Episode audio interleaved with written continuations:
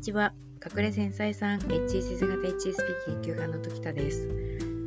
さあ、12月も押し詰まってまいりましたね。もうなんか今ぐらいだと年末に向けてちょっとワクワクしません？私毎年なんですけど、これ12月31日の、あのー、年をまたぐところぐらいまでは、ずっとワクワクしっぱなしなんですけど、年をまたぐと、ちょっとがっかりするんです。まあ、おめでたい、皆さんはおめでたいというか、世の中はおめでたいので、その、がっかりしたなんていう話はもちろんできないんですけど、気分的に、また一年始まったなっていう、ちょっと、あの、控えめに言ってますけど、また一年頑張らなきゃいけないなっていう感じになるんですね。まあ、その、扉が開けられてしまったら、もう、その走るしかないわけで、走るっていうことの中には、それはもちろん楽しいこともたくさんありますし、自分のコントロールもものすごく調整してるんですけど、やっぱ苦しいことや、突きつけられることや、こう、なんだろう、調整できてなくて苦しくなっちゃったりとかする、あのコントロールしきれなくてスケジュールがキツキツになっちゃったりとか、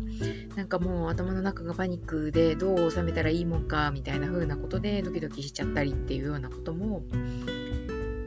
るのがもうずっとなので、こう、そんな中、あの、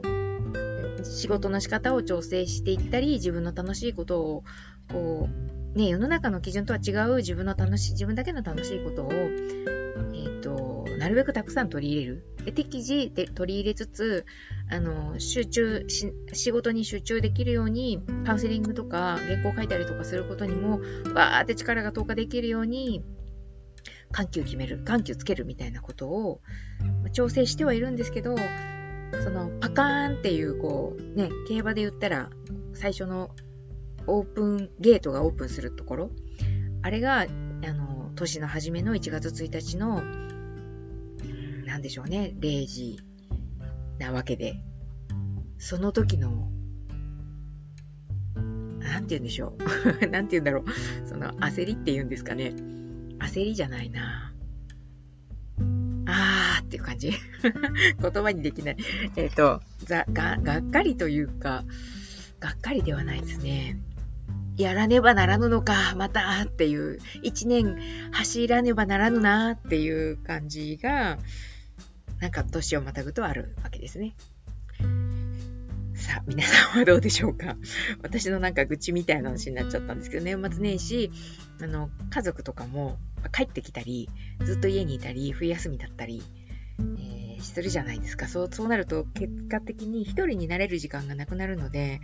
そこ、だいぶ苦しいですよね。本当なるべく自分の一人になる時間っていうのを、あの、なんかちょびちょびでも取ってもらえると